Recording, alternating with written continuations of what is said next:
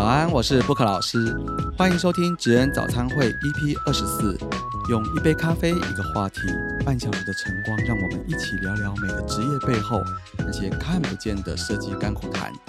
今天邀请来跟大家一起喝咖啡的是艺术经纪人江以欣。以欣是不是跟大家打个招呼？嗨，大家早，我是艺术经纪人江以欣。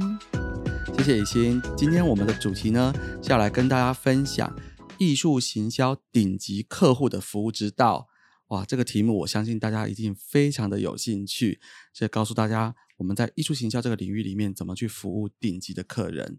然后在我们节目的后半段呢，也会跟大家分享如何让艺术走入生活，跟大家分享如何去做一个家里面的布置，好让大家的生活可以更美好。那因为毕竟我们不是每个人都是顶级客户嘛，对，那所以在这一集里面，其实我们会从高中低每个不同的一些范围里面都去跟大家去做分享，让你可以看到顶级客户在想什么，也可以知道我们回家我们可以做什么样的布置。那首先呢，我来跟大家分享一下说我是怎么样认识以欣的。其实我们是在这个台师大 GFEMBA， 就是国际时尚的这个一起去学这个管理行销，那是我的同班同学，所以我们非常要好。那也是因为以欣的关系，让我第一次到内湖的这个顶级画廊里面去参观。我可以讲一下名字吗？没有问题。就是我们内湖的尊彩艺廊。尊彩艺廊它其实是国内非常知名在收藏台湾画家的这个就是顶级的艺廊。那待会比较细的细节，我也想请我们以欣来跟大家分享一下你在这个顶级画廊里面做艺术行销经纪人的这个到底是什么样精彩的一个内容呢？那请以欣来分享一下。我觉得我很幸运，因为我其实很喜欢艺术，那没想到在我有生之年可以在艺术工作，然后我觉得这是圆了我不是本科但是我觉得说很幸运可以圆了这个梦，这样子，而且一做就做了10年多。对，而且我记得你在艺廊里面已经算是那时候算是主任吗？还是主任？对，就是主管级，那个是在服务顶级客户里面的 top sales 嘛，哈。这个精彩的地方，等一下他会跟大家分享他是怎么做的。那我就记得说那时候我进到这个画廊的时候，哇，它是一个3-4层楼高的独栋的嘛，对，然后很大很气派，然后它一楼进去其实没有挂几张画是啊，然后我们进去看，我们想说，我记得那时候我好像有带我儿子去，有跟他说那个阿瑞啊，不要乱摸，你随便乱摸一摸，到时候那个以欣姐姐要叫我带回家的话，那我可能买不太起所以不要乱摸。那其实好像它其实画也是有分低中高不同价位嘛，是，那其实并不是每一幅都这么贵不过后来我记得有一次机会，你特别让我们到3楼的 VIP 室去参观，那边就真的是一个很厉害的东西，是，对。那通常啊，因为我想这一节，因为大部分的人可能不是那么容易接触到这个所谓的顶级画廊，是不是可以跟大家先分享一下一般顶级画廊大概是什么样的一个面貌，跟他服务的客人或是你们在里面是怎么样的做事啊？其实喜欢的工作在里头什么都要做什么都要做对。那我其实最基本的从打扫清洁，然后整理环境，到包画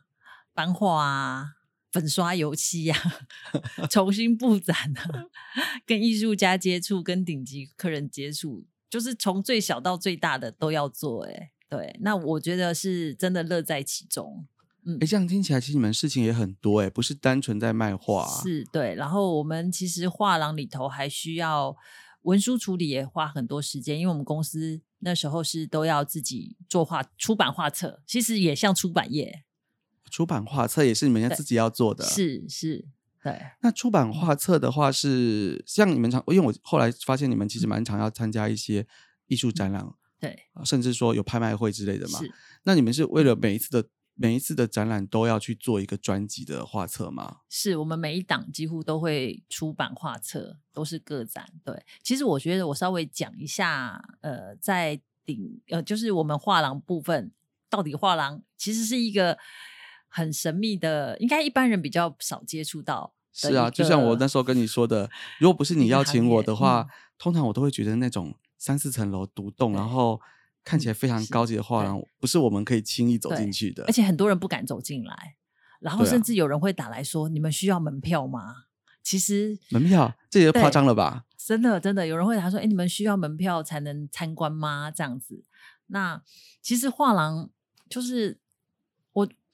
就是一个应该怎么讲，我觉得其实它也算比较小众市场，因为其实真正会喜欢画然后去收藏画的人其实也少数，那也很多人不知道有画廊，大部分人知道会去美术馆，但是不知道画廊这个单位。那其实画廊就是在卖油画，卖雕塑，然后现在甚至比较新的就是装置艺术跟录像作品。那我们画廊呢，其实比较 focus 在台湾艺术家这一块，算是台湾很显明目标很明确的，因为我们台湾我们画廊其实已经有30年的历史，然后我们老板很喜欢台湾的文化，那所以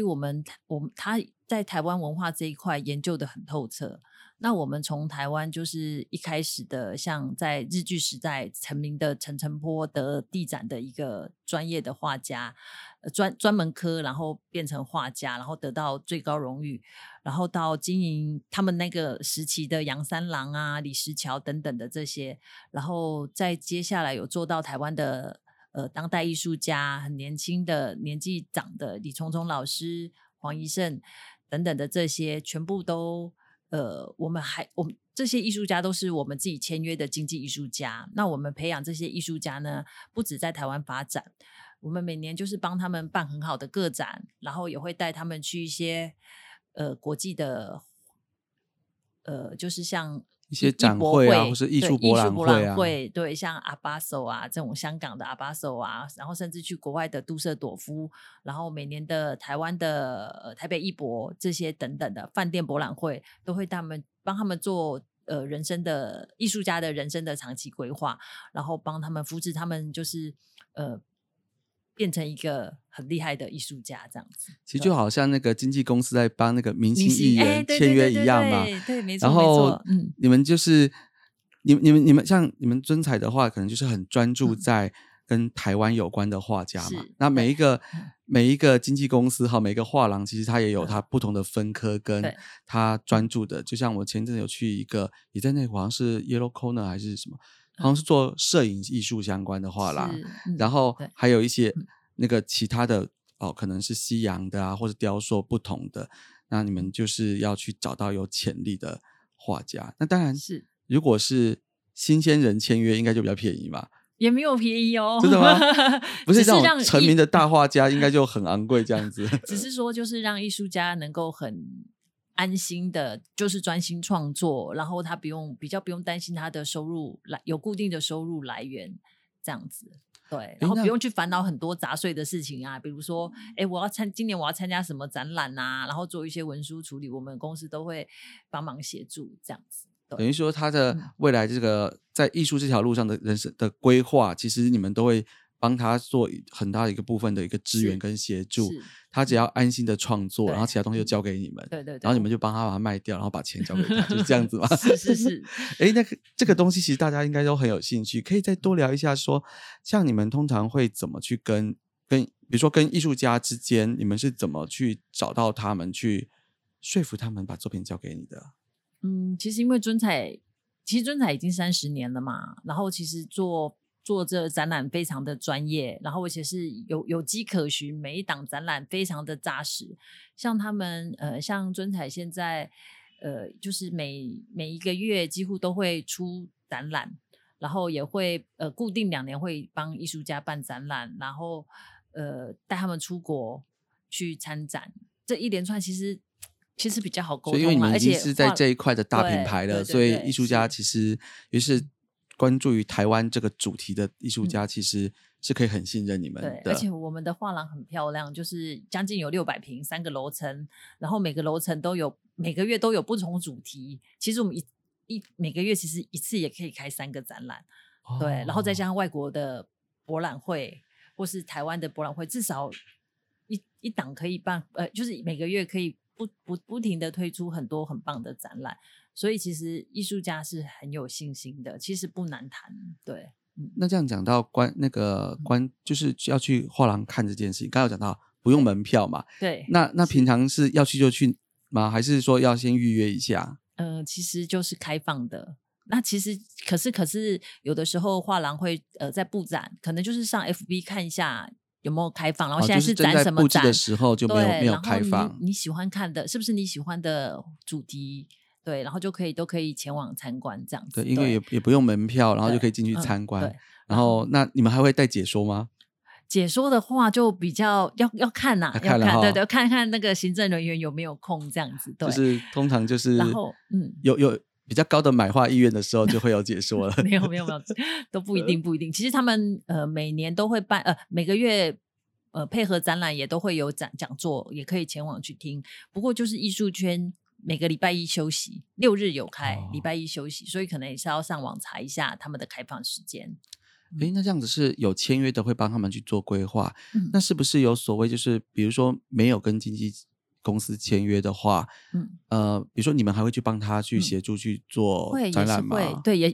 就是艺术圈这个就是有分两块，一个是经纪约，然后一个是展览约。对，展览约的话就是看办几次展览啊，然后画看哪些作品，然后其实他们很专业耶，就是有很多不同的一个合作的方式，就是也不一定是要绑定说长期签经纪，你也可以单次的专案也可以这样子。那你们是属于说比较大型的，就是已经很有口碑的这个经纪公司嘛，画廊。那如果一边中小型画廊的话、他们去接触应该就不像你们那么容易了嘛。这我就不清楚。其实我觉得其实都也是不容易，因为每一个人都有领域的部分嘛，专业的部分。我觉得台湾现在有200多家画，就是登记有案的画廊，大概画廊协会认证大概有200，我记得我去年查书是219家。对，那其实现在画廊越来越多，而且甚至还有的藏家自己很有兴趣，也现在也会 就自己也开一家，自己也开画廊，但是可能他们就是起步的比较晚，但是我觉得也不会太不好，但是就是我觉得现在让所有的一般的民众都有很多不同的选择，其实都很好。我们聊完艺廊经纪艺术家这个部分，那我也很想要知道，大部分对于艺术如果想要开始收藏的话，很多人是怎么样开始收藏他的第一幅画？好，这个问题有一点难，好回答也有一点难回答。原因是，其实我觉得收藏画，会欣赏画，我觉得是个兴趣。就是比如说，有些人就喜欢打高尔夫球，有些人就不喜欢。那我觉得不喜欢的人，就是对于一些艺术没有这么有 feel 的人，我觉得也不要勉强自己，就看看就好，就是。也不要勉强自己去逛，因为有些人就觉得很无聊。但是我觉得如果是那种对艺术天生，像我自己有讲我自己好了，我就觉得对于色彩，我就是有莫名的爱好跟没有抗拒，对，没有办法抗拒。比如说不要讲话好了，我光去成品啊，看到那种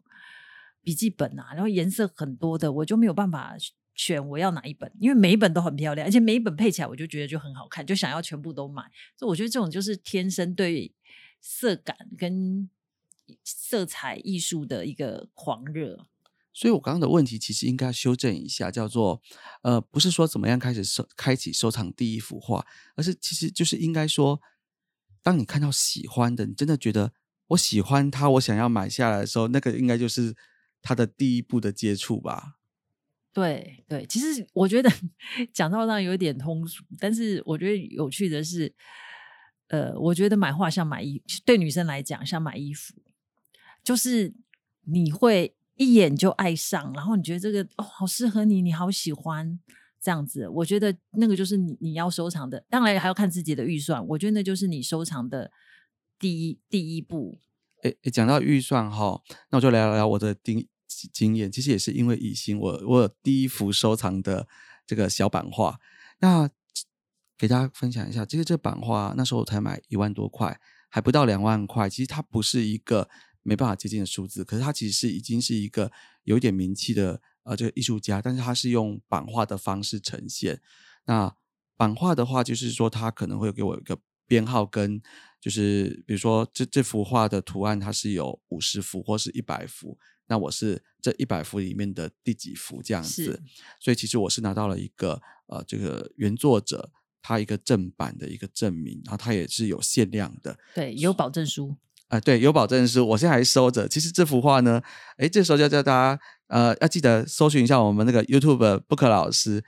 我在平常在讲频道的时候，我左边后方有一幅粉红色的版画，就是那幅1万多块，是我第一次收藏版画。那为什么买这幅版画？其实是那时候也是因为以前的邀请，让我进到艺术博览会去看。那我看到博览会里面，其实有1万块的画，有5万块的话，有20万的，有200万的。那当然那种大幅的可能上几十万百万的我是暂时还不会去考虑，但是我觉得这种比如说2-3万5万以内的在家里面摆起来，其实是我可以负担的，而且我觉得这个版画的配色跟颜色让我感到看起来非常的舒服，所以我就跟以欣说，那我要收藏我的人生中的第一幅版画，这也是我踏进去的。所以其实应该是这个画是自己看了喜欢，然后又觉得它在你的经济的负担内可以，那就把它放回家。对对对，这是我的第一幅。然后到后面开始我就有买比较多幅不同的画，但是都是小幅的啦，因为一下子太大幅家里没地方挂，然后钱包可能也暂时还不行买太大幅的。真的是很恭喜，我觉得开始会欣赏画跟收藏画，我觉得就已经往心灵的层面、精神的层面去走了。嗯，那这是我这边的经验。那能不能分享看看说，如果在你知道你的客户里面，他们在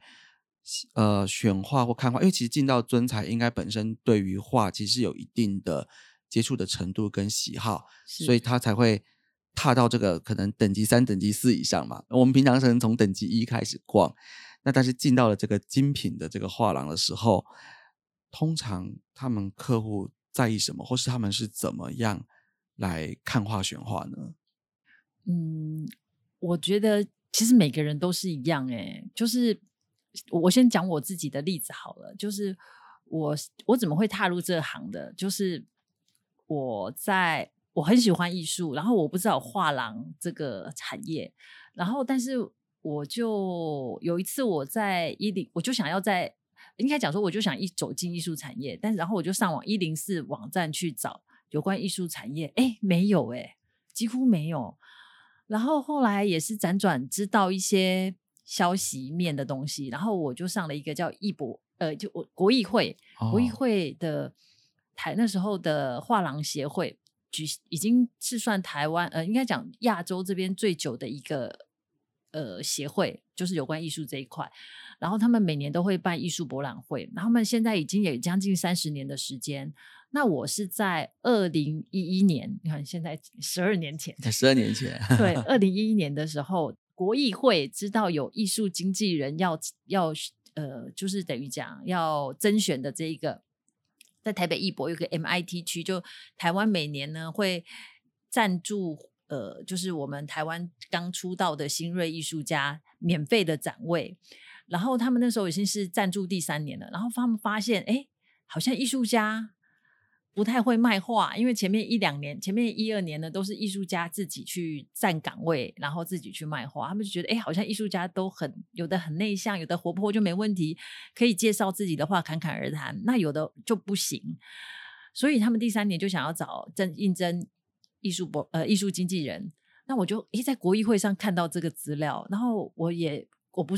是本科的嘛，然后也不是，可是我还是去应征看看。没想到100人之内，100人去应征，然后居然找我这种也不是本科的，也是算是刚出道的素人，虽然会做，好像很喜欢接触人，会做一点行销，然后居然就选上了。那我就很珍惜那个机会，虽然钱不多，但是我就把那些钱都拿去置装然后甚至我在这个台北艺博呢，我收藏，因为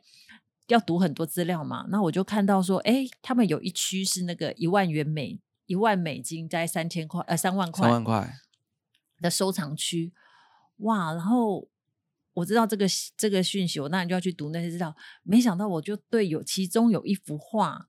很有兴趣，是一个日本的艺术家，然后我好喜欢，我真的对于那一幅画我是一见钟情，然后就是要1万块美金嘛，不是1000块美金1000块美金3万块台币3万块台币，我就入手了我人生的第一张收藏品，这样子它是圆形的，然后非常非常美，到现在还挂在我家。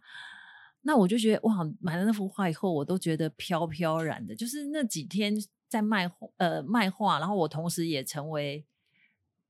藏家，小藏家这样子，然后我就觉得哇，好兴奋。然后那一幅画我就是给我非常多的一个感受，所以我觉得哎，其实大家可以如果对艺术有兴趣的话，然后就多看，那看到觉得可以入手的，我觉得也可以好好的买一张自己很喜欢的画，这样子那个画会改变你，我觉得像插花一样，就是你家里可能就突然有人送你花，或是你自己买的花，然后你放了以后就觉得哇，心情很好，开始整理你的家，然后发现哎，旁边有什么要去布置要去配置的，我觉得是那种哦，整个空间是画龙点睛，然后整个效果会完全的不一样。那我记得我们有一个我老板的客人，他是一个创作人，音乐创作人。哇，他收藏了一个前辈的作品，他回去就越看越有感觉，然后回去就写了一首歌。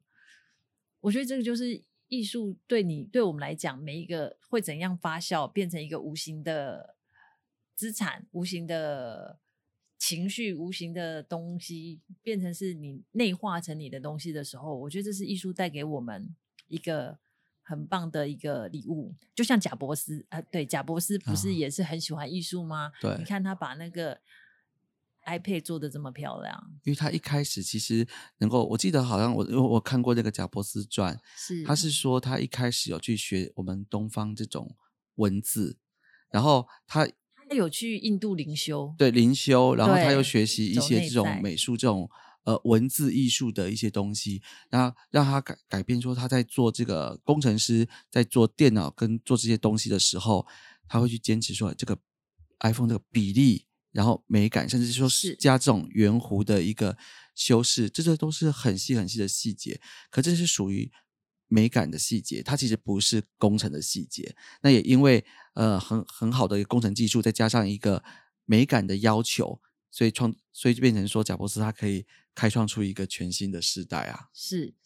没错。嗯，刚刚讲到这些，而且我觉得现在在我们要接触艺术品或接触画作的途径跟管道，其实真的比起以前多了非常多。光是刚刚提到的艺术博览会，那艺术博览会其实每年都有举办，大家可以很容易的就是这个应该就是有买门票了啦，是，可是那个门票也不贵，就是大家可以进去里面看到非常非常多的这个画廊啊，或是艺术家的展出。而且就像刚刚提到的，其实很多艺术家他很会创作，但是呢他就不太会销售，所以就会靠艺术经纪人来帮忙他。那接下来我就要请以欣来跟我们分享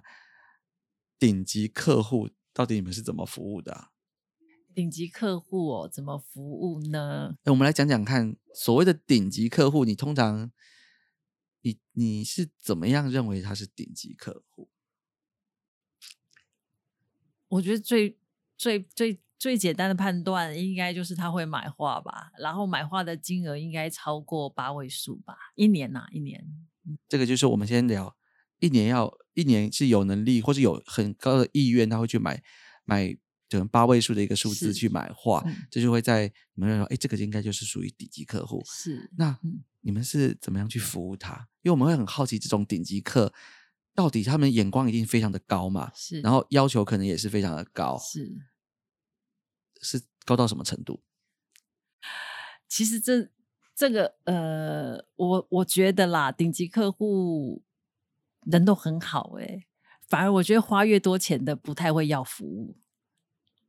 这很无形的，就这样讲很怪哦。就是花越多钱的他不太会要额外的服务，他只要专注在你原本这个要有东西上面嘛， 对， 对，所以你要懂它，我觉得要懂顶级客户在做什么。其实我觉得后来我觉得现在我的工作不像是艺术经纪人、欸、比较像超级秘书、欸、讲看看但是超级秘书他不是说要你怎么说哦，他不会要你做很无谓的一些服务，就是要专业，对，等于说他要求是极高度的专业这样子。可是我觉得我的客人都人超好的、欸、反而我觉得有时候我会被服务、欸、真的吗？真的，我觉得因为大部分都是一些董事长嘛，要不然就是董事长夫人，那其实他们喜欢艺术就已经气质很好了，质感很好了，反而是他们带领我去看不一样的世界。对，那我这一点我真的很谢谢我的就是画廊培育我10几年，让我有这个机会去看不一样的世界，比较顶级，就是上流社会，人家讲上流社会的。那我觉得他们很让我觉得很钦佩的部分是他们的人品，还有他们的质感，都是非常的谦虚，然后很能够包容我们，很容易包容我们啊。对，然后像我有一个客人他就说啊，你是服务我的人，我当然要对你好一点啊。对啊，你们那老板都就是卖画，就是只是也不是，就当然就选很好作品，但是服务的人是你，所以我要对你比对你的老板更好。我就觉得哇，对不对？是不是让人家觉得很舒服？这样你的服务就会认真的服务他，然后做你刚刚说随叫随到嘛，问什么事情都帮他解决这样子。客人倒是不会让我们随叫随到，但是就是客人打电话来，我们会马上处理啦、嗯、对对对，其实他们要的比较是，我觉得他们要的比较是速度感、欸、速度感好。所以他们其实说顶级客人他第一个他很在意你的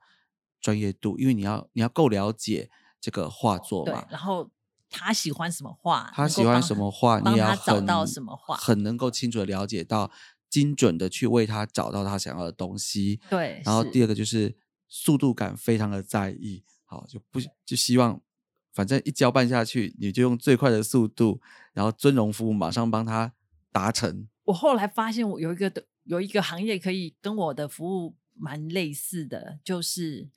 黑卡对不对？我刚才秘书，是不是秘书？那是算秘书吗？对，那是算超级秘书了，超级秘书服务。对，因为你刚刚一讲到，我想到那个叫什么，应该是美国运通黑卡，对不对？黑卡，对对。他说每年要缴几万块的年费，然后你可以2-3万哦，嗯，哦，但是不止2万吧，6万哦，几万块。他好像要缴一定的年费以后，你就可以有线上的这个电话秘书，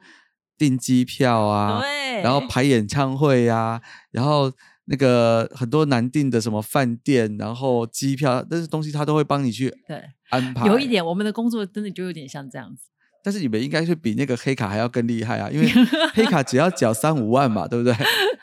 你们是100万嘛，对不对？但不是缴给你们，是1000万这样子，所以是顶级的、高级的这个尊荣秘书这样子。其实是耶，因为我觉得大家会很好奇说，这些顶级客户到底在意什么？那除了这几样之外，你还没有想到说他们其实会很 care 的啊，比如来说，如果你一直找不到他们要的，他们通常会怎么样啊？通常不会耶，通常不会找不到耶，因为他们其实自己目标也很明确了，所以反正知道自己喜欢什么。应该讲他们自己做足了很多功课，他们要什么他们自己也很清楚。可是如果他想要的东西对方不想卖他的话，那你们要怎么办？想办法，用钱砸他吗？想办法，想办法， 对， 对，想办法，一定有办法的。对，然后那如果说这样子好像这样不行啊，这样子问什么问题都有解答，我们要找些难一点的问题来考一下疑心。所以对方那能不能分享一下，就是你们遇过对方非常就是反正他就是怎样都不愿意割爱的，你们到底用什么方式去跟他们？这就比较像二手市场了嘛、哦、对，二手市场这会比较关于前辈的画家的前辈画廊转手的部分。对，那大部分这一块都是我们负责人在处理哦，就是这个时候只能把背后的老板推出来，只有他有本事去叫对方割爱这样子。对，其实我觉得真的顶级客人很 nice 欸，非常 nice。我觉得我讲一个我很难忘的售后服务好了。好啊，对，我的售后服务就是我有一个客人吧，他买了一件作品不大，但是他人就很谦虚，他就跟我说：“哎，以及你来送画，那我的时候。”就是他们家在哪里这样，他就说啊，我们其实都不懂啦。那今天会收这幅画也是有缘啦，就是看了很喜欢嘛，然后很有缘。那麻烦就是以后要多跟你请教，然后你要多把资料，就是未来有什么展览都可以推荐给我们这样子。那然后我去送画的时候啊，我真的有点被。我觉得反而变成是那个董事长啊，哦，好谦虚哦，然后变成他是那个超级秘书，然后服务到我真的有点被惊艳到。他就是你跟他对谈是很舒服的，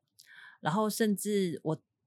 那一次因为在桃园送画，我就没有特别的问说，哎，你们有没有停车位啊或什么之类的，我想说啊，那自己找，因为可能随便停都 OK。在我快到达的前10分钟，董事长打电话给我。然后就跟我说，哎，以欣，你们来的时候哦，你们那个车子啊，就停在那个大门的右手边，好，那边有停车位。但是你下车的时候呢，你要小心，那个因为有一个街，你可能会不注意，怕你不注意到，我现在先提醒你，然后怎么样。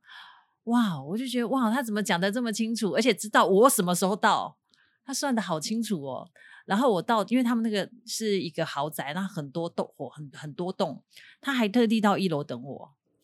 哎，我们服务一些，我都觉得哇，真的每每嘎嘎都他都比我更注意到哎，真的耶！因为我们服务到一些，就是应该讲啊，我们室内设计就装潢也是花了比较多费用，金额比较高的客户，也是属于比较高级的客。这个不能讲高级，其实应该是说，我觉得很多董事长或是在社会上成功的人士，他们做事真的是面面俱到，真的。然后我觉得感受就是他会，因为他很聪明，而且他很理解到把每一件事的环节的小细节，其实他是了如指掌的，所以他会去考虑到每一种状况的时候，让你感觉这几乎是很舒服的去面面俱到，到所有的事情都安排好，那你去找他都对啊，车位各方面，就像你刚刚讲到过来带我们过去也是一样，就是真的会，不是说他今天是一个大公司的董事长，他就坐在那边等我们过去，其实没有，其实他们反而是很考虑到，希望我们把每一个环节都做到很细腻，而且是没有任何问题的。对，所以我觉得顶级客人不会真的很好，反而是感觉他在服务我，不是我在服务他。那我们的问题就在于怎么样找到顶级客人呢？对，但是其实也不难，因为他们。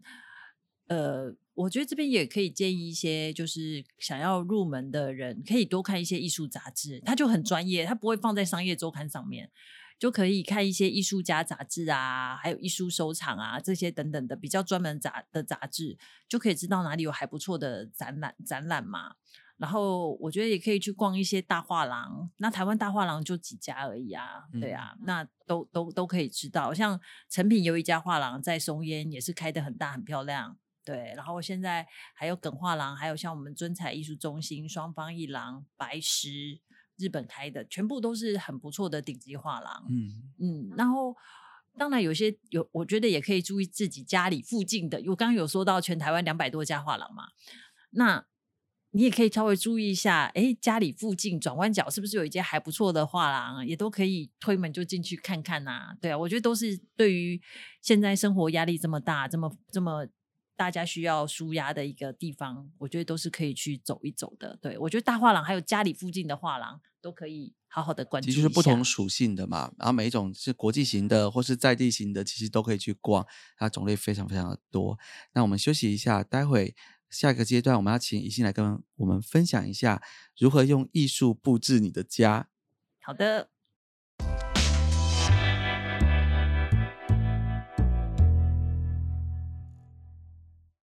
我们回来请怡欣帮我们介绍一下如何用艺术来布置你的家。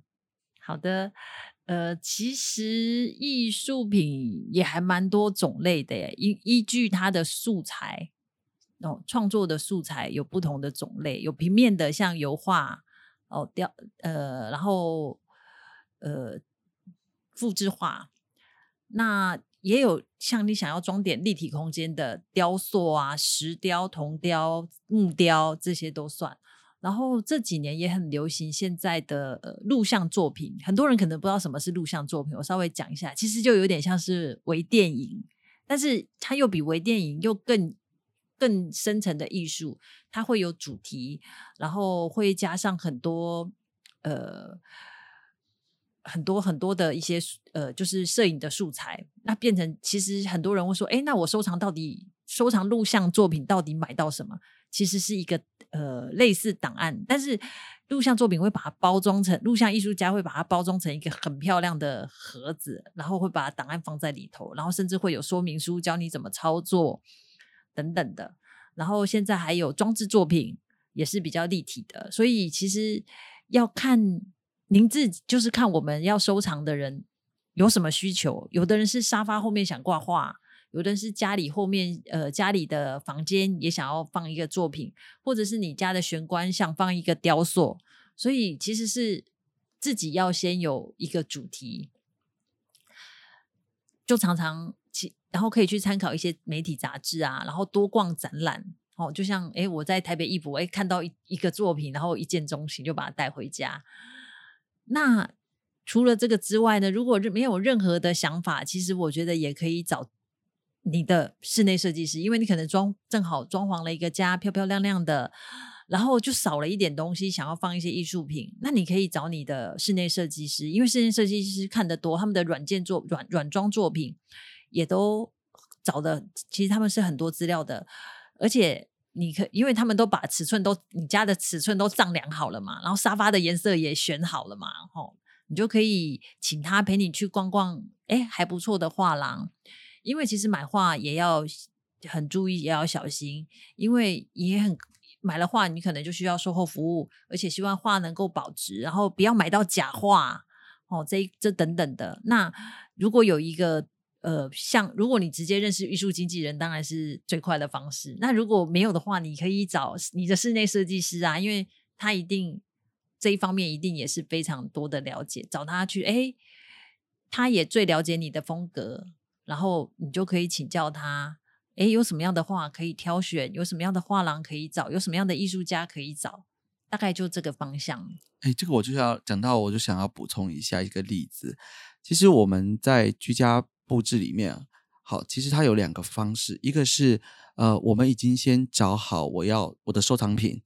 像我们常遇到客户就是他可能旧家有一些挂画或是雕塑是他原本家里面就有的，他想要带到新家里面来，那这时候我们就会问他说，那这个可不可以让我们看一下他的样子，好，拍个照片，长宽高，那因为我们要知道他是什么他的样子，我才可以去为他打造一个展示的空间。人家讲灯光美气氛佳嘛，我一样的一个花瓶啊，我放在一个有打光的角落，好，然后把灯光打好，然后背景弄得很整齐的时候，其实它看起来质感就可以提升了好像一两个等级。但是如果你把它放在一堆杂物的中间，或是餐桌上随便摆摆，那看起来就价值感或是那种质感就不见了。所以其实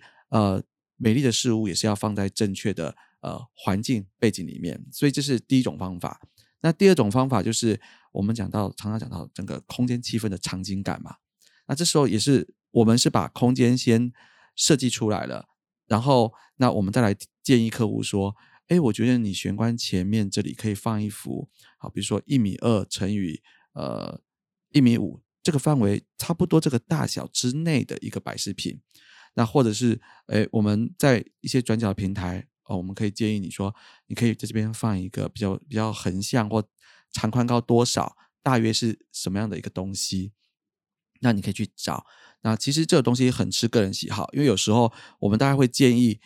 什么风格或是配色的东西，可是其实客户挑出来真是百款，好，但是还是以客户喜欢为主。但是我们可以在前面沟通的时候，就是我们在软装跟这个沟通阶段，好，我们可以去针对各种的陈列摆饰去做这个计划的讨论。那我分享一个例子是，还有一些客户是，你知道有时候客户因为有新家非常的开心，平常没有机会去看家具、看沙发、看摆饰品，为了新家的时候就是到处去逛街。哦，我们就以前就有一次遇到说我们的客户啊，他就突然打给我说，哎，舒林，我现在在那个艺品店啊，就是那种古董艺品店里面，我看到一个东西好喜欢，你帮我想一下怎么放哦。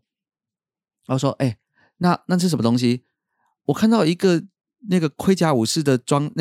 备啊，那盔甲武士差不多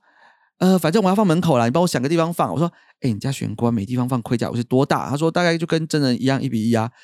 你家没地方放啦，我不管，我觉得这个东西太帅了，我一定要放。然后我帮你想办法可不可以放在其他位置啊，说反正我家要找地方帮我放出来就好了。哦，这个也是一个方式。然后还有一次是另外一个客户也很妙，他就说，哎，舒林，那个我玄关这边，我知道你给我一个展示空间嘛，我知道放什么了，我现在看到一个很适合的东西，我拍照给你看哦，你要帮我想想看怎么放进去。然后说，哦，好，那你拍给我看。你要拍给我什么？大卫像裸体的男生，然后在门口摆出一个很帅的姿势。但是你家是奢华风欸，然后你家是奢华风，现在你整面都是，你自己跟我说那附近你要用来展示那个什么瑜伽，然后要练习用的，所以全部都做满镜子。那你就正中间然后放一个裸体的大卫像，然后再经过镜子反射，你就有好多大卫像，你这样子看起来搭吗？他说，那不然你帮我想一下，帮我换个位置，反正我觉得我想买。他说，哦，我们有时候也蛮常遇到这个。要不然就是客户说，就跟刚刚讲到的，客户有时候一开始没特别想法，他就说那你帮我找。然后但是你跟设计师沟通说你帮我找的时候，麻烦一下，你大概要给个方向。好，我喜欢现代一点的，好，我这样你要给我讲个方向，现代一点，色彩要简单一点还是复杂一点的，哦，你至少让我个方向嘛，你不能让我大海捞针的去找，然后结果找到最后面跟我说，其实我要古典巴洛克。然后预算也是一件重要的事情，像我们常常在帮客户找的话，我觉得这个很难啊。就是说有时候你问客户说那你大概我帮你找软装跟各种摆饰布置品的预算范围是多少，那有时候你这样问，其实客户也很难回答嘛，所以我们就反过来说，那如果我帮你找一些布置，你如果简单一点的话，好，30万左右 OK 吗？好，50万左右 OK 吗？还是你的预算有可以到100万让我去找？那如果你愿意让我给我一个范围，那我去找，然后我当然会找，然后拍照给你看嘛，你看了都没问题，我们再去买嘛。那你给我一个范围，我会比较容易。那你也可以跟我说，其实我觉得我家不需要都买到那个名家作品啊。其实坦白说，名家作品不会找设计师问，名家作品你如果都会像买到尊彩一郎这个等级的啊，几乎都是自己做足了功课，会自己去挑的。会找我们问的大概都是属于就是想找中间中上一点，或是简约一点，但是没有到顶级名家作品这种等级。那你就给我一个预算或者一个方向，那其实我可以去找。更何况我跟尹昕那么熟，简单的我找得到的，我也是使命必达的黑卡秘书好吗？那如果说我找不到的，我就会call尹昕说，哎，我需要艺术经纪人。那不过我记得哈，哎，对了，其实我可以call以欣很方便，是因为现在以欣已经不是尊彩的专属艺术经纪人了嘛。我记得你好像在疫情的后半段，就是算是变成是自由的艺术经纪人，而不是尊彩专属了嘛。是，就是人生遇到了一些抉择，当然我就很喜欢，我真的是很感谢我以前的老东家，就是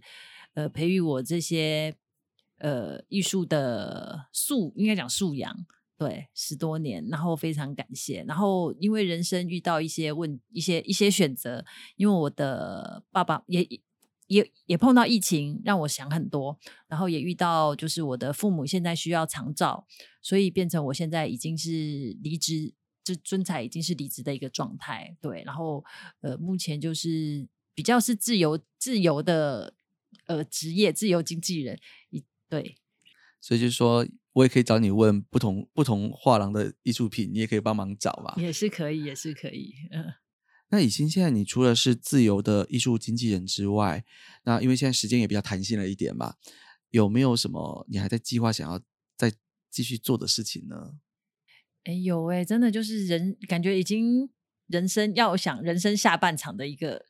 阶段咯。那想做的事情很多，就是当然还是很喜欢艺术这一块啦，还是希望说哎能够不要跟艺术脱节。那以后也不可也以后也有机会不用再不只在卖画嘛，还可以当艺术策展人，对、然后也有一些学校邀请我去分享艺术这一块，怎么当艺术经纪人啊，怎么当策展人啊，然后怎么样进入这个行业啊，我都觉得哎是我未来可以走的一个方向。那我现在也是有在做这样方面的规划，但是现在很多时间还是分一点时间给长辈给家人，对，给自己家人是最重要的，还有给自己、啊，对，给自己也是非常非常重要的，就是不只是热爱艺术，那你听起来其实你也要把人生的后半场活得越来越精彩，然后自己就活成是一个艺术，是这样子听起来就很棒吧？对，没错。谢谢允欣。那如果喜欢我们这个不考试的频道呢，那记得帮我们在这个右上角吧有一个订阅，记得帮我勾起来，要继续持续的订阅我们哦。也请大家尽量给我们这5颗星的评价，给我们多多的鼓励啊！非常谢谢大家，那我们下次见，拜拜，拜拜，谢谢布克老师。